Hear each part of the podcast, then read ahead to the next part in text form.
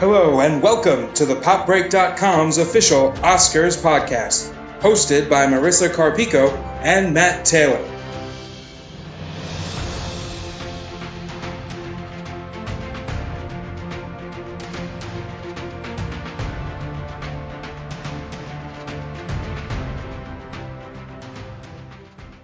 Hi, everyone. This is Marisa Carpico, the film editor at thepopbreak.com. I'm here with my Oscar collaborator, Matt Taylor. Say hello, Matt. Hi, everybody. And we are here today to talk about uh, Best Picture. Um, this is our way too early Oscar podcast, but the Oscars are today, if everything goes right. so, yeah. Um, these are the nominees for Best Picture in 2019 um, Ford v. Ferrari, The Irishman, Jojo Rabbit, Joker, uh, Little Women, Marriage Story, 1917, Once Upon a Time in Hollywood, and Parasite. Um, let's start with Ford v Ferrari. Um, it is what it sounds like it, it's about. Um, you can dig into it more though, Matt.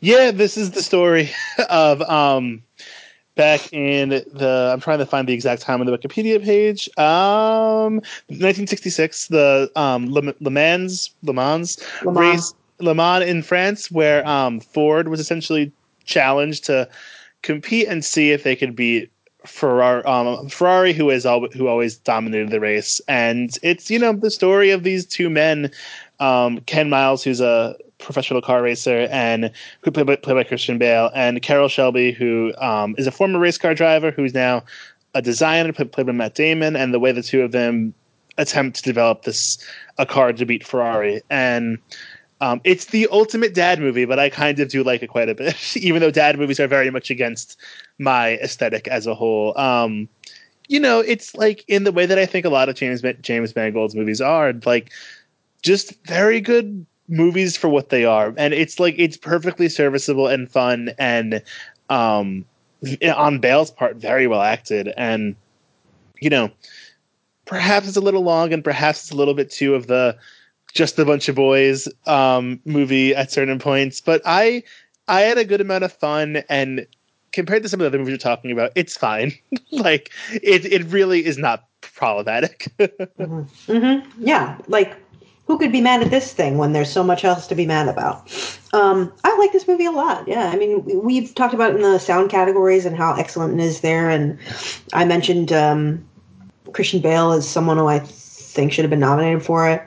Um, but yeah, it's just a pleasant, um, you know, old school kind of movie about dudes and in a way that isn't offensive, which is really, really an achievement in this nightmare year of 2019 films. Um, it has no chance. Um, no, no. Uh, I don't think we're ever going to have another movie like this win Best Picture. I'm actually kind of surprised that managed to get nominated. like, but 20 years ago, this would have swept Best Picture. 20 years ago, this would have won. Now it's kind of like what you know. It's the it's the it stole Dark Waters' spot.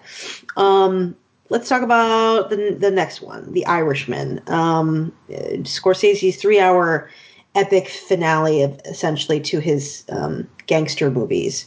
Um, it's a sort of true story about um, the guy who killed Jimmy Hoffa, most likely. Um, basically, um, yeah, it stars Robert De Niro in um, you know de aging technology that is not good. Um, I hate it, uh, but you like it, so you should talk about why you think it got nominated. Um yeah, I mean, it got nominated because it's Martin Scorsese. Let's be real. like, yeah, yeah. as long as he doesn't direct, um, you know, another another silence, like the Academy will will pay attention. But um, and that's not a dig towards silence. Just the Academy was that was not their movie. Yeah, but, I don't know why um, it's better than this shit. I, I disagree, but um, you know, it's the sort of thing like. I really enjoy Scorsese's gangster movies, and I think this sort of works as this grand finale. I will totally admit that if he does another gang movie, I should say, I will be annoyed and probably think less of The Irishman as a result. Mm-hmm. But um, on this metatextual level, I really do enjoy it as this finale. I think it's a very, um, you know, for a movie that is very, very long, and there's no denying that the runtime is a bit of a chore, mainly in the sense that, like, I don't think I can realistically have the time to watch it in the next five years. But um, you know, both times I've seen it, once in theaters, um, and then once with family over Thanksgiving weekend. Um, I enjoyed every minute of it. Like it's the sort of thing where it's like it's a very it's a it's a commitment to watch, but I do find it very um very commanding in the moment. And I love the last 45 minutes so much. I love every one of Anna Paquin's scenes. I love every one of um, you know, the moments in the in the jail with um I mean spoilers for history, I don't know. like um with De Niro in jail and everything like that. And it's um it, it I find it very, very interesting. The de aging effects are quite annoying. I will say that, especially on a smaller screen, they're slightly less noticeable. On the big screen, it's incredibly distracting. It looks like you're watching a PlayStation game at times, but um, it's I, I find it very interesting. I will say I find it interesting in the way it stacks up. Um, it's been a great experiment of how Netflix um, enter the public consciousness because I find like a lot of general movie general moviegoers, as in people who do not remotely follow film culture, very cold on this movie. Um, like I, I have yet to meet somebody who's not in the film realm who likes it interesting enough, except for like my dad. But like, um, like it's it's very interesting in just the way that like a lot of people have sort of dismissed it as like too long or too um repetitive, but like I do find it. So I wonder how its reputation will stack up because unlike something like Goodfellas, which became like a cable classic, like this movie just will not. But um, I find it very, very well done, and it just missed my um, personal Best Picture lineup. Yep. Um, yeah, I, I, have nothing more to say about it. Uh, Jojo Rabbit. Um, Oof. Yeah, it's that. Um, it's Taika Waititi's Nazi movie that um, definitely doesn't make its point as well as it thinks it does about um, you know the banality of evil. It realistically turns back around on itself and makes Nazis seem silly instead of you know um, horrible. Uh, and also in in the process makes it a movie uses two really good female characters and two really good actresses to um, just you know make the manic pixie dream whatever's. Um, in the story about you know a story about teaching boys to just not think about themselves through a story that's all about them. Um, i hate it. Uh, it shouldn't be here. It's not a good movie. It won't age well do you want to add anything Yeah, I do because I t- we talked about this a little bit when we talked. I think in the screenplay episode, but I feel like I wasn't able to fully vocalize my thoughts um, very well, and I had this thought um, while talking about a different pop culture phenomenon from 2019, which was the Watchmen TV series, and mm. um, I think where Jojo Rabbit fails as a movie is it puts all the burden on fixing the world essentially and fixing issue um, power dynamics that lead to people's deaths. Um, it puts all the burden on the victims essentially, mm-hmm. whether it be women, um, Jewish uh, Jewish people, um, the gay people, even. Um, like it puts all this burden on them having to explain to the world why they deserve to be treated like citizens, and um, that was the that was the norm for many many years in film. Like that was what people just expected these movies to be.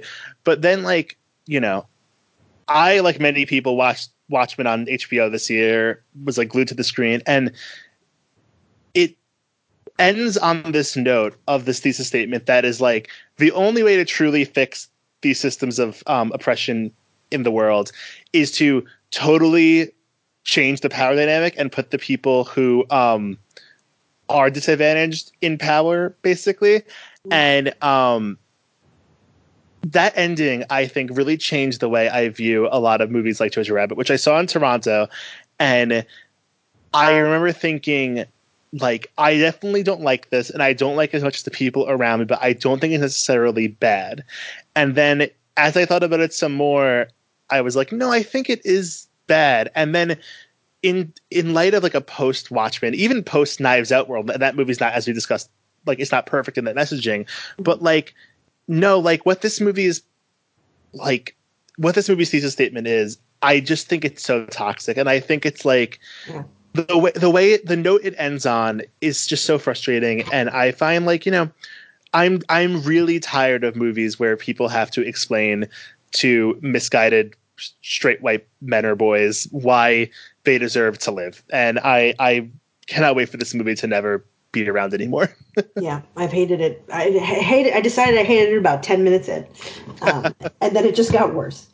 Um, let's move on to film I hate even more. Um, actually, yeah, yeah.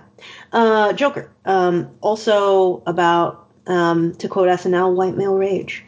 Um, uh, I've talked about this movie before because I reviewed it, and also we've talked about it, unfortunately, in many of these category um, uh, episodes. Um, I'll say it again, but I think it's incoherent. Um, it's and wants to think it is saying something, but isn't. Um, and is um, just not a, is a very sophisticated film in its thinking or its craft. I, I'm shocked it's in here. Um, it's a shame that this is this is a film people are giving time to, frankly. Um, do you want to talk about it? Yeah, um, it's actually funny comparing it to Jojo Rabbit because, like, if I had to pick one, so if I if I had to pick one to watch again, I would easily pick Jojo Rabbit because at least it has some moments that work and performances that we've discussed are good. Mm-hmm. But um, Joker is just funny in hindsight because it's like like you said, it's so incoherent and like on paper it should be more quote unquote problematic than Jojo Rabbit, but like it's like a teenage boy's idea of a message movie, which makes it in a way like less offensive to me because it's just it's so silly. It feels like this like teenage rebellion of a movie. And um when like it's the sort of thing whenever I find I see people reacting, calling it disturbing or calling it um you know thought provoking but dark and I never want to see it again. I'm like, go watch a real movie. Like I feel like very condescending, but I I don't care. It made so much money where I don't I don't give a shit. Like it's like this this movie would not be disturbing if you watched any disturbing movie before this. Like it's like watch Taxi Driver, which makes like the same point 40 years ago and so much more coherently and so much more effectively. Or even go back a year, uh, two years ago, and you can see Joaquin Phoenix make the same movie with Lynne Ramsay, and you were never really there, um, which is much better. And it's this this movie is so silly, and I hate this trend of needing comic book characters to explain messages to to boys. Yeah, right. And just like aff- affirm everything that's wrong with them. Um, let's talk about a good movie, Little Women. Um, written and directed by the masterful Greta Gerwig. Um, God damn it! I wish this were going to win Best Picture over some of the other things that are nominated and some of the things that actually have a chance. Um, we've raved about it so much, and it's just like it is a film that is going to last so much longer than half of these. Mm. No one's going to be talking about fucking Jojo Rabbit in five years. Joker, we're going to have to talk about it, but 20 years from now, people are going to be like, they talked about this fucking film? This? um, especially if it wins Best Picture, it'll be the, like, Tom Jones of the fucking, you know, of the year. Uh, you, you guys won't get that yet, but you will soon. Um, but yeah, I don't know. I just, it's so perfect. We, we, you and I have both seen it. What three times? Yes, three times. Yeah, um, it's good on every level. Um, writing, you know, obviously she adapted it from Louisa May Alcott's uh, novel of the same name, but she took new things out of it that you know three other previous adaptations didn't get. I mean, there's been more than that. There's been like TV ones, but the ones you know the movies. Um, she revitalized she revamped the amy character. She cast everything perfectly. Um, it's beautiful to look at. The score is great. We've talked about all of this. It is a perfect fucking film. It's insane that it doesn't have a chance at this at this award. Um, how about you rave about it now matt? Yeah it's lovely. And um, you know one of the two masterpieces on this lineup i completely agree that um, we're going to be talking talking about this for so long, and you know, both because the movie is based on this classic and it's easily the best adaptation of this book and it's such a big hit at the box office right now but also just you know greta gerwig i think is going to be one of the defining directors of this current generation. Like if i had to pick the two directors from the 2010s that will mean the most in the next 10 years through the 2020s it's her and jordan peele like they're the two people who are going to be important figures for the next 10 years and um I mean, this, we're going to look back in 10 years when Greta Gerwig directs whatever gets her a Best Director Oscar and be like, oh, wow, we didn't even nominate her for Little Women. Like, that's insane. And that's a better legacy than a lot of these people can hope for. So it's, yep. I'm, I've, I have come around to accepting that like it sucks she's not going to be nominated for this or, or win, but like she doesn't need it. Like she will be golden. yeah, yeah. This is just the beginning of her her dominance of of film. Hopefully, um, yeah, it's perfect. I wish it were gonna have a chance. Um, uh, her her, you know, uh, significant other Noah Baumbach uh, also has an Oscar nominated Best Picture um, category. You know, nominee um, this year. Marriage Story not as not nearly as good. um, I've said many times on this podcast now that I don't think I think it's a really minor work. It's his one of his better pieces of work, but a, a lot of his stuff is not great. Um, I think it's really episodic and um, I don't know. I, you know? I talked about the last one first. How about you start about Marriage Story, and then I'll jump in. Yeah, um, I like this movie a lot more than than you do. Um, I think, and it's funny. I I'm typically a little more positive on Baumbach, especially his newer um, catalog of like his like this is very reductive, but like his post Greta Gerwig, yeah. um, post Greta Gerwig work, and uh, I mean I think Mistress America is like maybe my favorite comedy of the 2010s, um, and um, like I'm a big I'm a fan of his. I think weirdly in his post Greta Gerwig years. This is maybe maybe my least favorite, but that's more of a testament to how much I enjoy his other films than didn't enjoy this one. I think it's messy. I think um, it could have afforded to give Scarlett Johansson a bit more to do, and as we discussed in the Best Supporting Actress episode. Um, I think Laura Dern's character needed to be a little more tightly written, and most of the work with that character is done by her and not him. Mm-hmm. But I do find there are enough scenes that really work for me. I like his sense of humor quite a bit. Um, I like what Adam Driver is doing. It w- it was, was would not make my best picture lineup. It's like not even probably in my top um 15 for the year, but like I enjoy it. I don't know when I'll ever watch it again. And similar to The Irishman, I find it very interesting that it's very widely seen this movie from people that don't like follow his other works, but like not very well liked. But um you know, I'm just I'm already more interested in seeing whatever he does next than watching this again. yeah, I, I think I think it's so forgettable, um, and the way that the story around it changed so quickly, I think it really speaks to like uh, he, how what how ineffective it ultimately is in making its point and how maybe confused it is possibly about those points. Um, yeah, I just find a lot of it. Um, really like the Adam Driver stuff. I mean, I talked about in that actor episode. He sort of represents everything that's an issue with it to me, in that like that character is just so played for comedy constantly, but also we're supposed to like him, but also maybe we're supposed to think um, he is. The, we, we're supposed to be rooting for him to get the kid. It's it's all very um, I think it's all maybe a little too personal, possibly because it's you know uh, there's elements of his own divorce in it. So I don't know, but it just doesn't quite work and isn't. None of the characters are complete human beings, realistically, um, which this could have used because it all ends up being feeling like a sort of um, dark comedy rather than anything else. And there's just so little weight to it. And a dark comedy wouldn't be a problem if there were just a clearer sense of what we're supposed to be looking at this as. Mm. Um, but yeah, it's fine. It's not going to win. Who cares?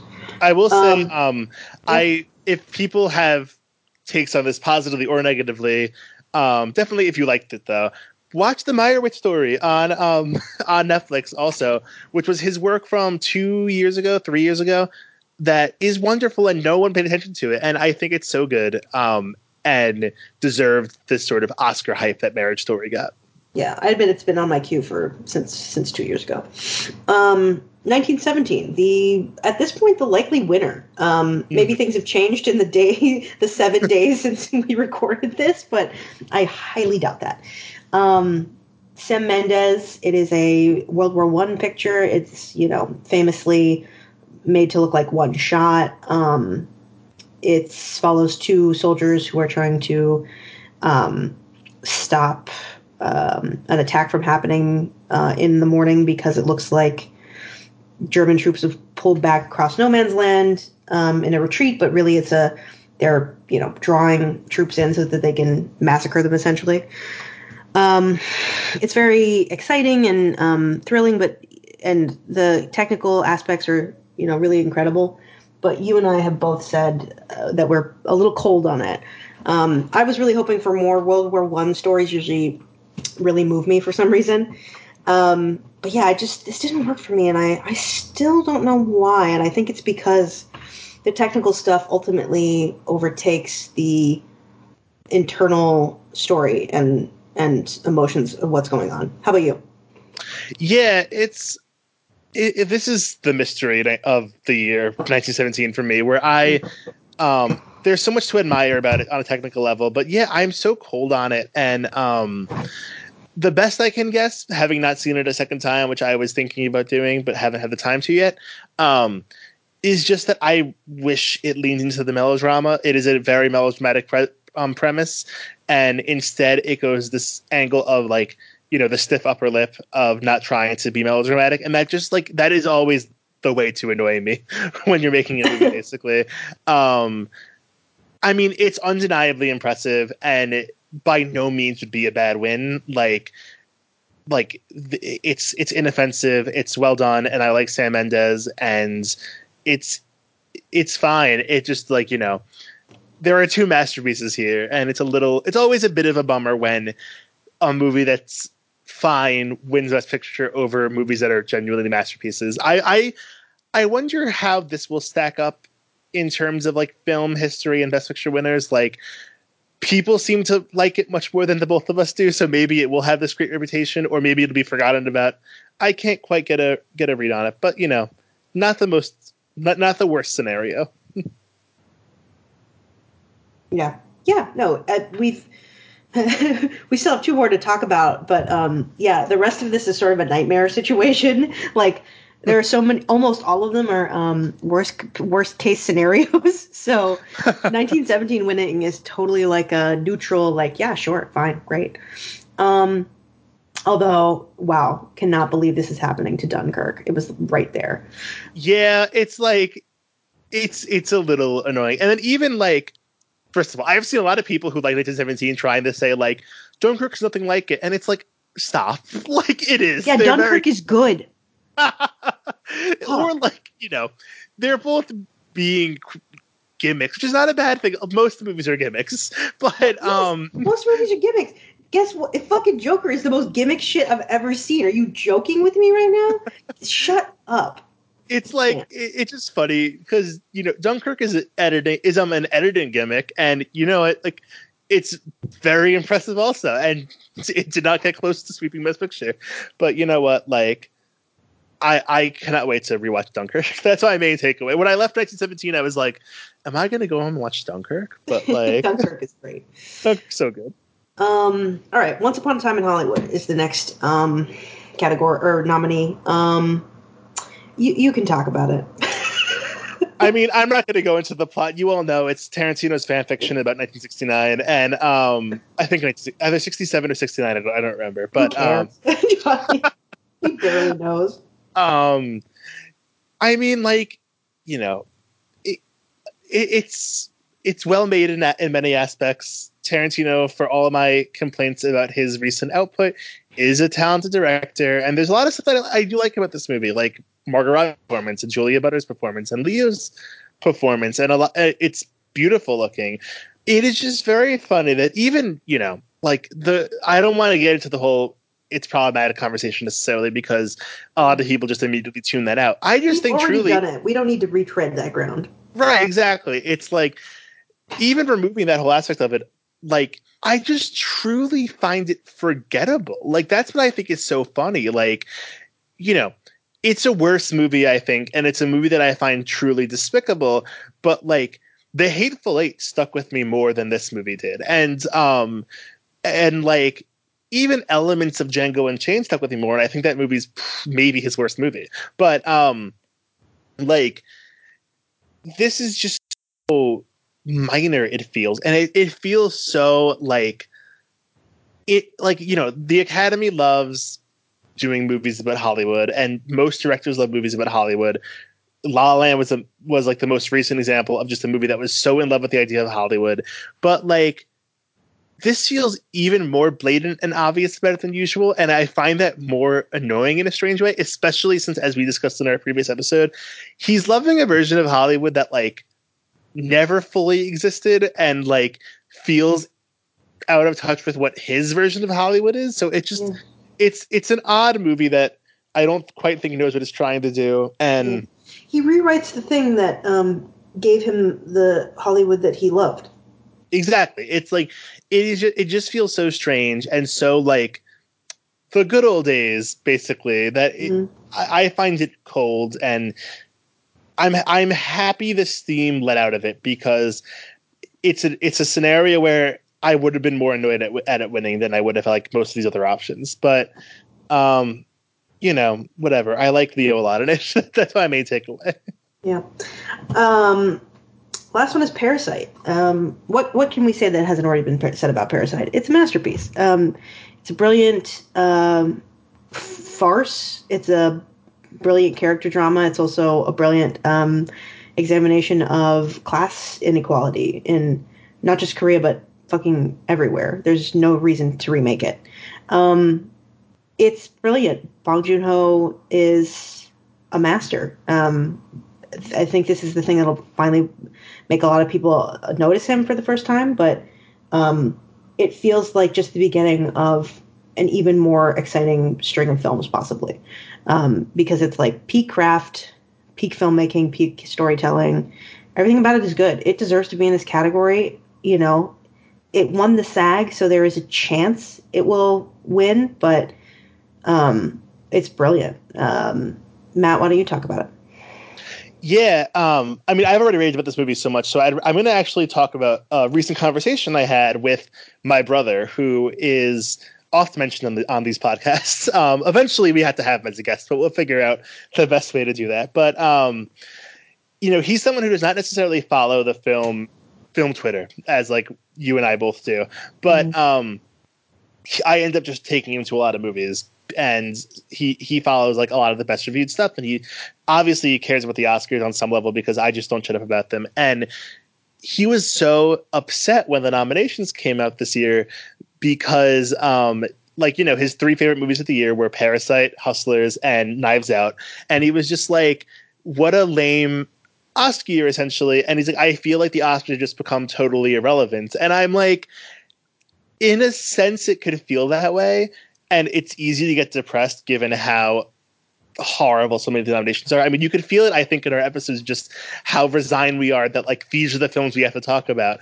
But at the same time, Parasite being nominated and essentially being neck and neck in the race with 1917 as what will win Best Picture Mhm. is so incredibly exciting for where we're Yeah. going as a film world that it makes up in a in a small way for how glaring some of the omissions are because it just like it's insane that we're here like um, a f- korean film a, a, a film from a um, a country that the academy previously totally ignored before the, before this movie um, despite having one of the most prolific film communities outside of america um, Yeah, the 2010 Korean film in 2010 was some of the greatest filmmaking in, in the world. Absolutely. Like so like it went from being totally ignored by the Academy to being one of the ma- major frontrunners nominated in many awards that made over 30 million dollars in the US. Like that's insane. That is an insane success story for any foreign language film. Yeah. So it, it, it's like it's funny. I um, at my local suburban New Jersey multiplex, like it is selling out screenings. Like that's yeah. that's crazy to me. Um, so you know, as depressing as this Oscar year can be, we like that is the glimmer of hope here. That like there is still this contingency within the Academy that genuinely cares about like changing what makes up the Academy, basically, and like you know, there are a lot of bad nominees this year, but this nominee is such an incredible success that I I have like the I my love for the Academy is still there because of this nomination. Yeah, it would be so wonderful if it won. I, I swear to God, if it pulls a moon, Moonlight, I'll I'll weep. I will weep in the theater. Absolutely. Yep. Same. Um, and I I hope it wins. I mean, like. it's it's the obvious pick for me. Either other there's well one other film I like in the category, two I suppose, but um, but it's so far and away the best film of of this cat of these this like group especially that it's like it's it's absurd to think anything else should win honestly. And you know joker's got the most nominations so it's got a real chance and uh, unfortunately and you know if it wins a lot of technicals early in the night i think you and i'll both be sweating but mm-hmm. um boy i hope it's parasite. It would be so wonderful if the surprise win instead of 1917 was parasite. Um let's talk snubs. Um, I I actually don't have. Um, I don't feel as strongly. I don't know. I, I all of a sudden when I was putting together a snub list, I was like, "Did I love anything last year?" it, was, it was it was weird. Um, but there are movies I very much liked from last year. Um, I sort of mentioned one earlier, Dark Waters. I think would have been something that would have been nominated ten years ago mm. and honestly is better than most of the films in this category. Hustlers, you know, what else can I say? There's no fucking reason it shouldn't have been nominated. I said it before and I've said it again. Uh, I'll say it again. It's the only film of the year that did Scorsese drag right. Um, Waves, I liked a lot. Um, you know, it's an incomplete film, but it's a film that makes me excited about movies in a way that um, 90% of these don't. Um, and then my indulgent indulgence pick is kind of just The Beach Bum, which is a film I loved. it's one of the best movies I saw last year. Like full stop. Um, yeah, how about you? Yeah, um, again, we I, we've talked about some of these so much, but like, of course, Hustlers. Um, I really encourage people to seek out Her Smell, which is on HBO um, right now for those Ooh. who have that. Um, wonderful movie. Um, I like The Lighthouse a lot from this year, which is like a weird little like gay movie basically that I, I yeah no it's it's basically explicitly queer yeah it's like this like artsy horror A24 movie that's secretly super gay um love Booksmart one of my favorite comedies in recent memory and um I'll second your love for Dark Waters which is just like you know it was like a weirdly thrilling experience in the theater of just like yes, like file that motion, Mark Ruffalo. Like it's like like sitting in the theater just being so thrilled to like be able to watch an old fashioned legal thriller from one of our masters, Todd Haynes. So it's it's it's great. It like this was such an interesting year for movies, as we've discussed, with like so many exciting new voices, and um, this year's Academy Awards didn't really sum that up, but I like. There's a lot of just weird movies to love this year, and I I kind of like that outside of the best picture race, like you have this entirely weird, quirky world of movies that I think are made up the best of the year. Yeah, yeah, I agree. Yeah, it's interesting. It's like there's so many things I liked. It's but it's just I don't know. It's such a weird, such a weird year. Um, all right. Um, well, we're gonna see what happens um, in a couple hours, realistically. Well, when this is up, it, he and I have a real a week until that happens. um, but uh, post show, you can um, we're gonna we're gonna record uh, Matt, me, and the uh, whoever wins the um, Oscar pool uh, for the pop break, uh, which last year was Cat Madison, could be again. Um, so yeah, listen, look for that. So probably a couple hours after the show. Hopefully, we won't get um, as slap happy about uh, ABC's com- upcoming shows as we did last year. um, you can find me at Marisa Carpico um, on all social media and on the site. Uh, Matt, how about you? You can find me on Twitter at MattMatthew1 and Letterboxd at Matt2. Awesome. All right. Thank you for listening, everybody.